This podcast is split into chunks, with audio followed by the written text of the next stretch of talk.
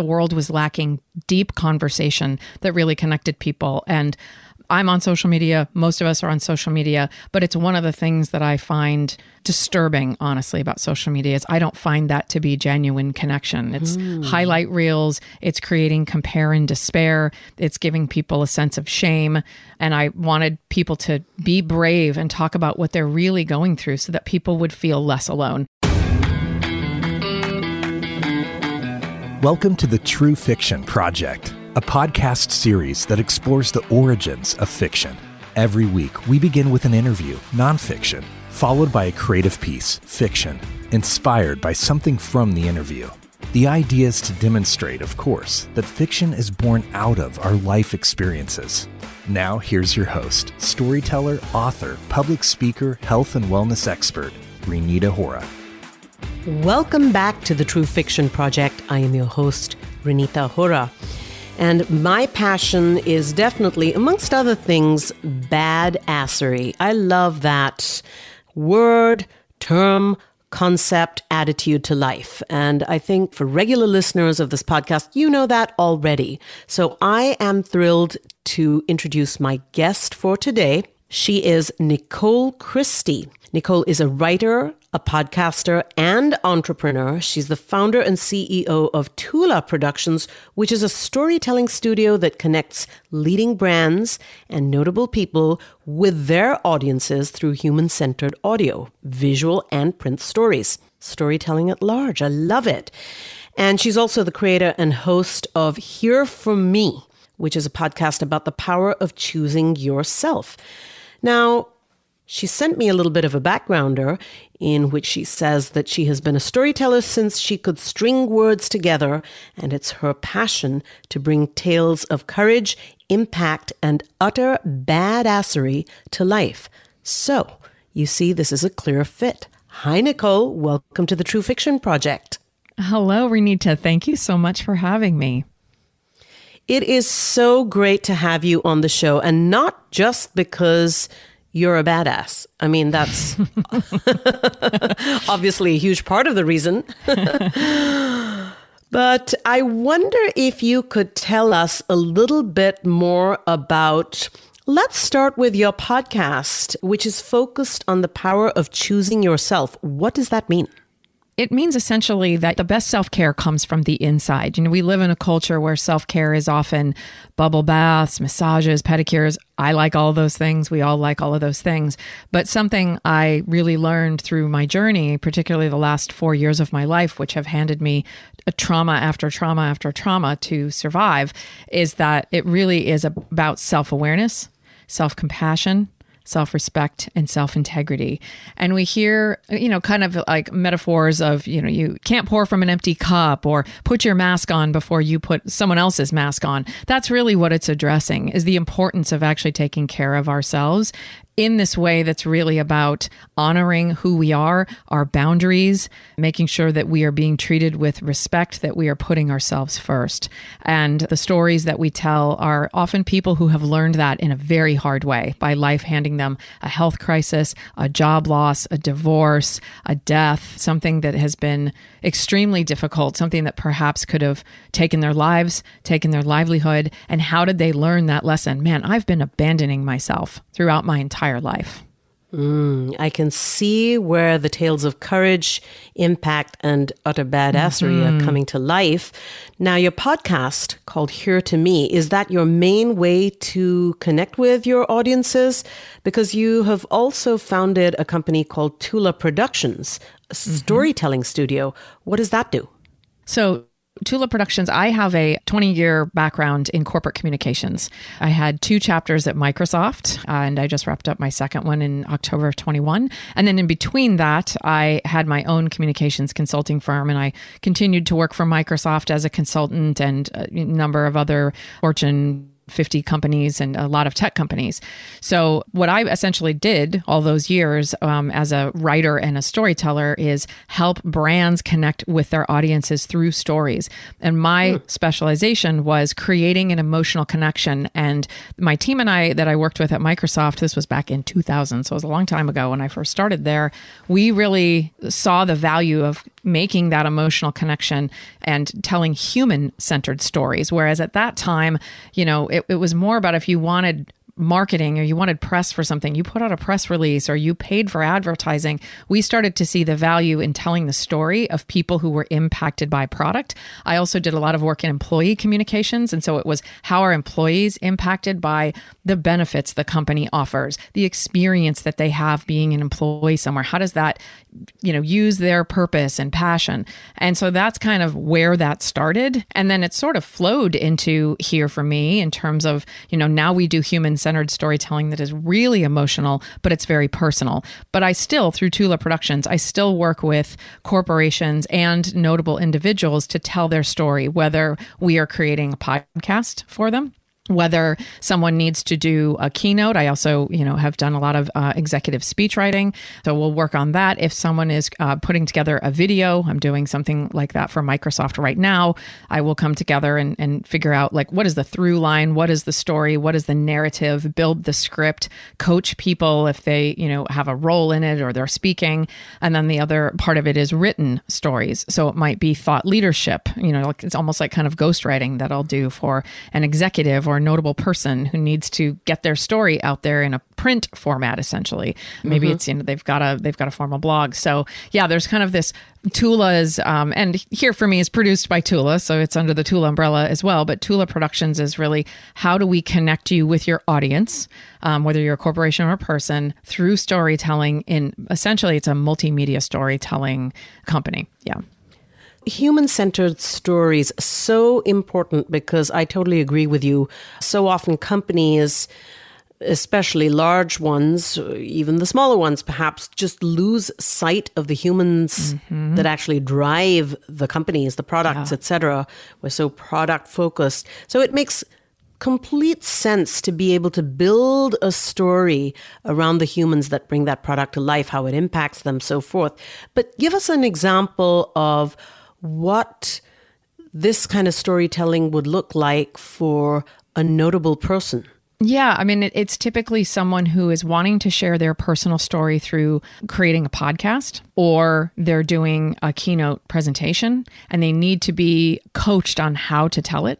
Sometimes it's coaching people who are like what I'm doing for you right now, who are going on podcasts. How do they tell their personal story in a way that is resonant with people? Because it's not an easy skill set. People tend to think, you know, this, you turn on the mic and you just sit down and start talking. But there's a lot of thought that goes into it. So, what I will do with someone is sit down and say, okay, I get to know you. I get to know what your story is. I'm going to use the example of someone sitting down, like what I'm doing with you to do a podcast understand their story, and then go, okay, these are the topics that you're going to talk about, and then distilling that down into key messages. It's almost like bullet points. These are the top five things that you speak to, and it gives people. I think they just feel a sense of I have some control over my story. I know the things I'm going to talk about. It's resonant of the work that I would do with executives when I'm briefing them to go in front of the press. It's the same kind of thing, except you can do that around your personal storytelling. So that's one example of if someone is, you know, going on a podcast to tell their story and, and, talk about what they've been through. And then I can use that with individuals as well. It's like the same thing would be if you're giving a keynote, you're speaking to, you know, let's say a charitable organization or at a conference, the same exact thing. Let's sit down, understand your story. What are the most resonant points that can be universalized that everyone can understand and see themselves in? That's a really important part of telling your personal story. And then we do that for if they're going on stage. So those are kind of the ways that it comes to life for individuals in a way that's kind of borrowed from the corporate, but very specific and personalized to someone who's telling their personal story. Mm. Now, Nicole, here is a very basic question, and you've been talking about this, some of this, but I have to ask why is storytelling so important? Storytelling, in my opinion, is important because it is what lights up the threads of continuity between humans. And I think the more that we tell stories that are raw, candid, and vulnerable, the more we will genuinely connect with each other. And for me, starting here for me was my way of doing that. I was feeling like the world was lacking deep conversation that really connected people. And I'm on social media. Most of us are on social media, but it's one of the things that I find disturbing, honestly, about social media is I don't find that to be genuine connection. It's mm. highlight reels. It's creating compare and despair. It's giving people a sense of shame. And I wanted people to be brave and talk about what they're really going through so that people would feel less alone. For me, that is the mission of storytelling in the way that I do it. And I think it's the benefit of storytelling, particularly personal storytelling for anyone. Lightening up the threads of continuity. I love it. That is, I haven't heard that before. I think it's wonderful. and you're absolutely right about social media. I mean, it mm-hmm. seems like this appears to be the necessary evil of our day and age, but the absolutely. stories are disparate and, you know, dare I say, not, you know, what meets the eye is not what lies underneath a lot of the time. So, you know, the premise of this show is to explore a story, your own personal story, that tr- would translate well to fiction. And I know that you have a particular story in mind. And so I would love to delve into that now to ask what that is. What's the story you're going to bring to this episode? Yeah, I mean, it's a little bit of a turn because a lot of the storytelling that I'm doing right now on here for me and, and, and talking with other podcasters like yourself is really telling a story about my health journey and uh, you know, abusive marriage that I ended last year and how that has brought me to this place in life and been sort of an awakening. The story that we're going to talk about is actually um, different. So I, uh, in addition to uh, the corporate work I do and the podcast I have, I have a background in improv and mm. I lived in New York for a little over four years, 2004 to 2009, and studied and performed improv uh, in the city and also did a lot of comedy writing. And so it kind of is like born of that part of my journey. And actually, it was a story that happened while I was living in New York City. So it's no shock to anyone that dating in New York is a completely bizarre experience.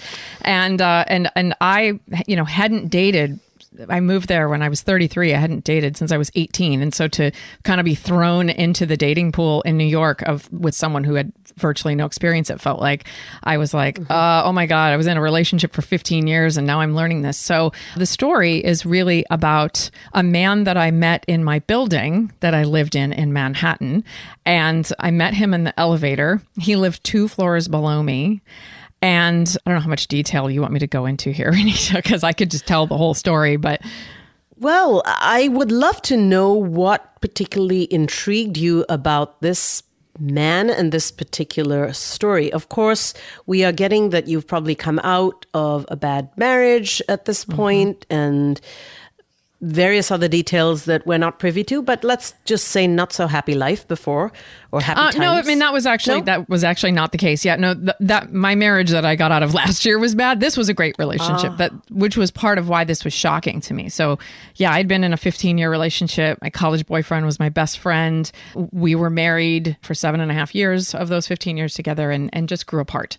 And uh. part of what I wanted to do was really go to New York. I'd always felt called to to go there and have this chapter there, but but dating was I didn't know what I was doing, and I had come from this you know, wonderful human with such integrity. And so, suddenly I'm in Manhattan. It's blowing my mind what I'm running into there. I really had kind of taken myself off of the market for about a year.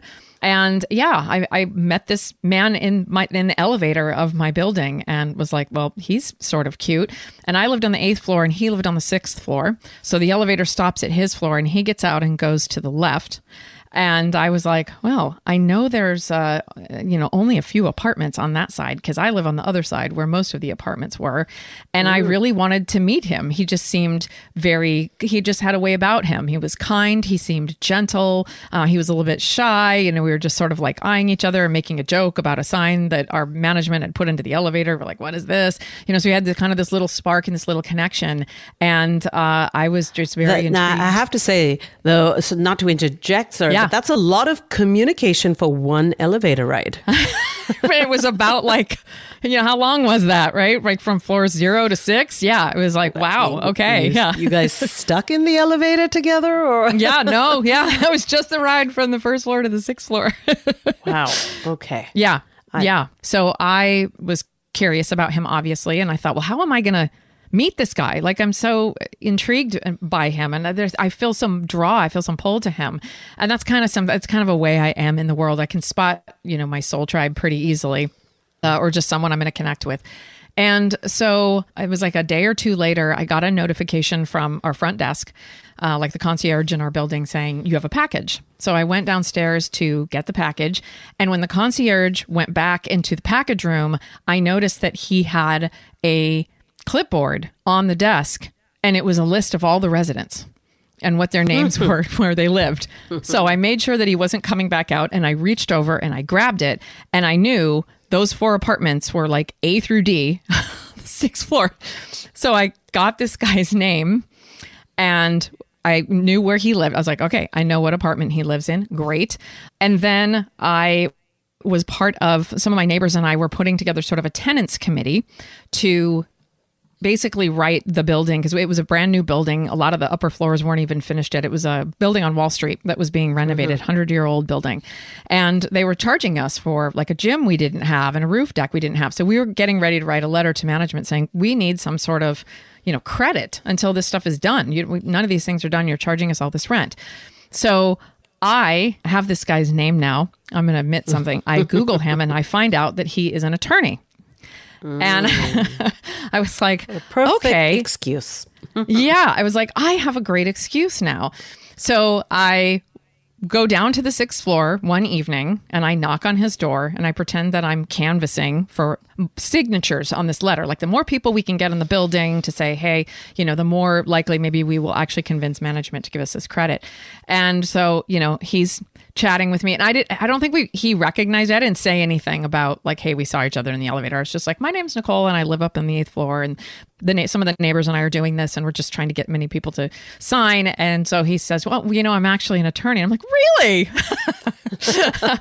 I didn't know. Surprise, surprise. I didn't know that. And so we end up talking. And I'll just admit, you know, in my Google search, I knew some other things about him. I knew that both of us were from Washington um, State and, you know, that he'd gone to my rival university. And so I'm like, as quickly as I can, I have to get all of that out of him. I'm like, I got to ask him where he's from, where he moved from, did he go to college? And so all that, you know, it wasn't a lot. It was probably four facts about him. And I got all that out pretty quickly. But anyhow, Yeah. so uh, we start dating because he, you know, he's now leaning against the door jamb and engaged. And so I said, well, you know, mm-hmm. I can email the letter to you. Do you have your contact info? And he gives me his business card. Yeah, it. You know, just email it to me. Happy to review it. Happy to sign it. Happy to be part of this.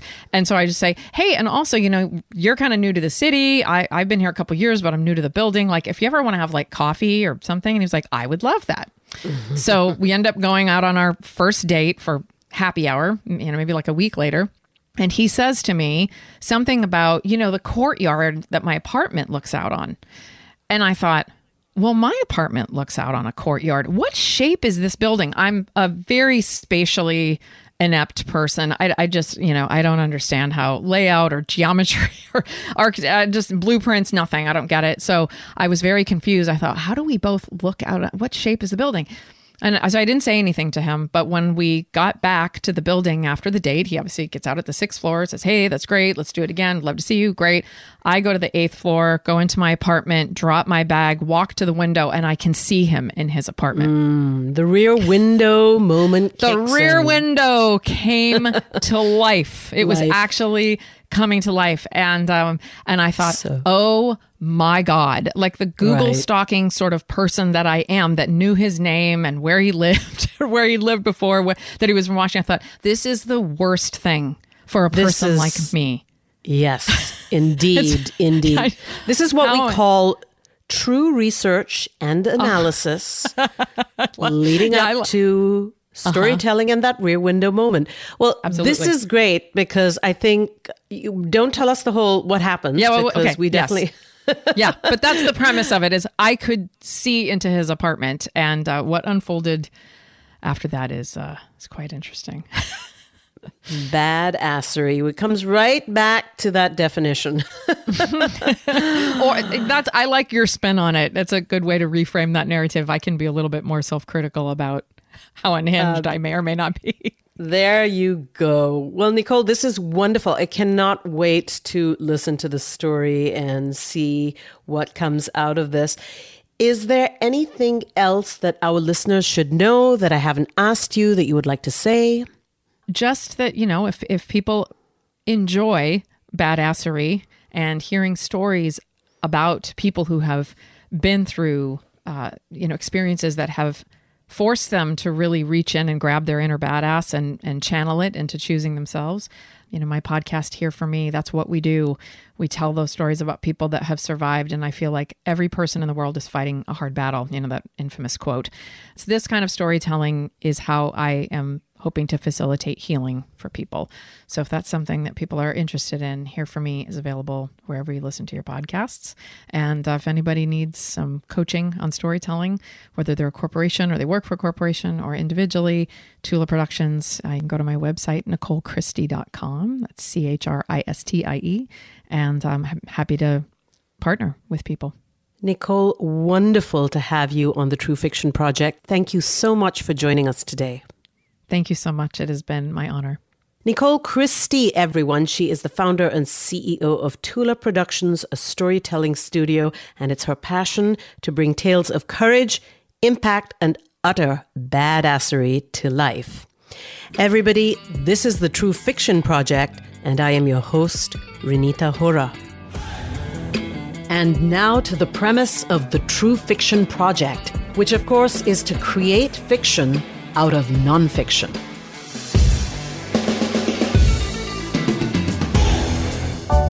When you need mealtime inspiration, it's worth shopping Kroger, where you'll find over 30,000 mouthwatering choices that excite your inner foodie. And no matter what tasty choice you make, you'll enjoy our everyday low prices, plus extra ways to save, like digital coupons worth over $600 each week. You can also save up to $1 off per gallon at the pump with fuel points. More savings and more inspiring flavors make shopping Kroger worth it every time. Kroger, fresh for everyone. Fuel restrictions apply.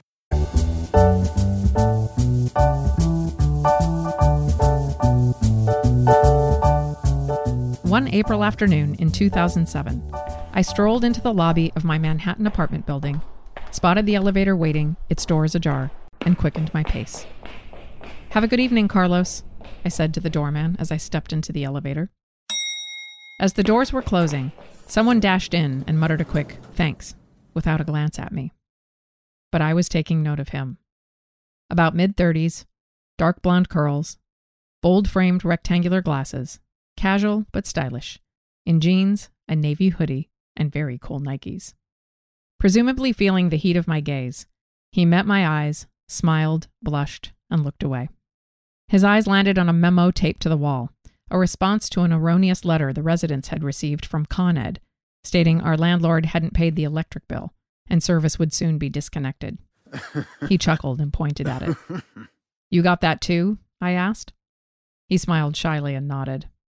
Talk about a false alarm freakout, I said. He laughed as the elevator came to a stop and wished me a good night. I waved and noted our destination, sixth floor, and watched him turn left. The universe had offered me a mission, and I chose to accept it. A few days later, I canvassed the left side of the sixth floor on a legitimate mission forming a tenants committee. A couple neighbors and I were annoyed that our brand new building was charging for amenities that weren't available, and were writing a letter requesting reduced rent. Thankfully, there were only four apartments on that side of the floor. I knocked on the first three doors, but no one answered.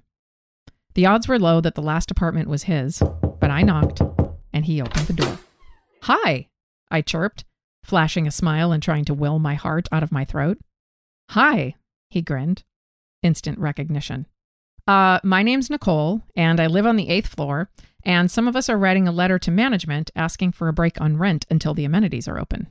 Ah, an abatement, he nodded. Great idea. An abatement, yes, I said, impressed with the formal terminology. So I'm campaigning to ask residents to sign the letter, just hoping the more the merrier, or at least the more effective. Sure, I'd be happy to sign it, he said, leaning against the door jamb and looking extremely cute. I'm an attorney, so if you also want me to review it from a legal perspective, I'd be happy to do that too. Oh, that would be awesome, I said. I'm a writer, so I'm on point to draft it, but We could absolutely use a pair of expert legal eyes on it. Now he was the one regarding me, and my eyeballs were darting all over the place. I finally forced them to meet his. I can send it to you if you give me your email address, I said. Sure, he smiled as I jotted it down. We exchanged a few more pleasantries, and I learned he'd just moved from San Francisco, that we were both from Washington State and had gone to rival universities. Well, welcome to the building, welcome to New York, and apparently I'm not just the tenants committee rep, I'm also the welcome wagon, I teased. I appreciate that, he said, blushing. So I'll keep an eye out for your email. Yes, my email, yes, I rambled, willing myself to ask him out. And hey, if you ever want to grab coffee or a drink, let me know. Part of the welcome wagon service and all. That would be great, he grinned. Send me some times that work for you and we'll make it happen. I will, I promised, giving him a little wave as he closed the door. Talk to you soon. Two days later, I sent him the letter to review, along with some times I was free to meet. We made a plan for drinks that Saturday and met in our lobby to head over together. Is it weird that we're departing from and returning to the same place? He joked. It's totally weird, but welcome to New York where nothing is normal, I replied. Two hours in, we were exchanging stories about growing up in different parts of Washington, trash talking each other's schools, and discussing the pros and cons of our neighborhood and building. I don't understand how the building is laid out, he said. Like, I look onto this courtyard, but I can't figure out how to get to it. I froze mid sip of Sancerre. My apartment had the same view. You look at a courtyard? Yeah, he mused. An hour later, we headed back to the building. We said goodnight to Carlos, who was very amused by what was transpiring, and got into the elevator. Well, well, we meet again, he smiled. We do indeed, I blushed as the elevator stopped on the sixth floor. Let's do this again, please, he said as he stepped out. Soon. I smiled, nodded, and we wished each other good night as the doors closed. Back in my apartment, I thought about the courtyard. Was it possible we had the same view? That I could see his apartment from mine? I went to the window, and there, across the courtyard, he was flipping on the TV and flopping onto the sofa. From that point on, I did everything I could not to look. I kept the blinds closed, but would peek through the slats. I repeated affirmations every time the urge arose. I cannot control others, I can only control myself but would rationalize my curiosity as harmless guilty pleasure. It was also comforting. My rear window reality proved he was a pretty respectable dude. When he wasn't with me, it seemed he pretty much went to work, came home, ate dinner in the company of CNN, and went to bed. Months passed and our relationship deepened into Sunday brunches and walks along the Hudson, cheering at Yankees games, and evenings cuddled in my sofa with pizza and Netflix. He even took care of my goldfish Arthur while I was out of town. Thankfully, he was never curious about the view beyond my drawn blinds, and as far as I knew, he never caught me spying. But nearly six months in, he started blowing off plans, citing he was busy at work. Yet there he'd sit on the sofa, night after night. I passed it off as mental exhaustion rather than lack of interest. Then one evening, I saw the glow of his laptop screen on the coffee table before him. I seized the opportunity and sent an email asking if he was free for dinner. He replied within minutes I'm working in LA. Hope all is well. What? I bellowed. Why was he lying to me? What if I saw him in the elevator? How would he explain that? Was he insane? Was I insane? Had I imagined this whole relationship, this man who'd overfed my goldfish because he was concerned Arthur wasn't eating enough? Who'd placed his hand on my cheek and pleaded, No, when I told him I'd been toying with the idea of leaving New York? Since email was generating nothing more than excuses, I tried a more formal, somewhat creepy approach. I wrote a letter and left it with Carlos. I wrote that I'd seen him entering the building the night he'd claimed to be in LA. It was a risky lie, but it was a weekday, so he'd likely gone to work and back home. I told him I was confused about the sudden vibe shift and asked if we could talk, saying I'd rather have a difficult conversation than him make up stories about his whereabouts. The next day, Carlos called and said there was a letter for me at the front desk. It was my letter, with a few words scribbled on the open envelope. I partially read your letter and was disturbed by its contents. Good luck and goodbye. He'd partially read the letter and was disturbed? How could he be disturbed by his own actions? Or had I been caught in my own lie? Or holy hell, the spying? I didn't love this ending, but I accepted it. I also braced myself for an awkward elevator run in. But while I managed to avoid any encounters, I still had the view. I knew I needed to stop peeking, but as a wise friend said, sometimes part of letting go is hanging on. One chilly February morning, I saw him traipsing around his empty apartment, trash bag in hand. He was moving out. I watched as he tossed the last scraps of his life across the courtyard into the bag, took a final glance around, turned off the lights, and exited the apartment. And then, for the last time, the door closed.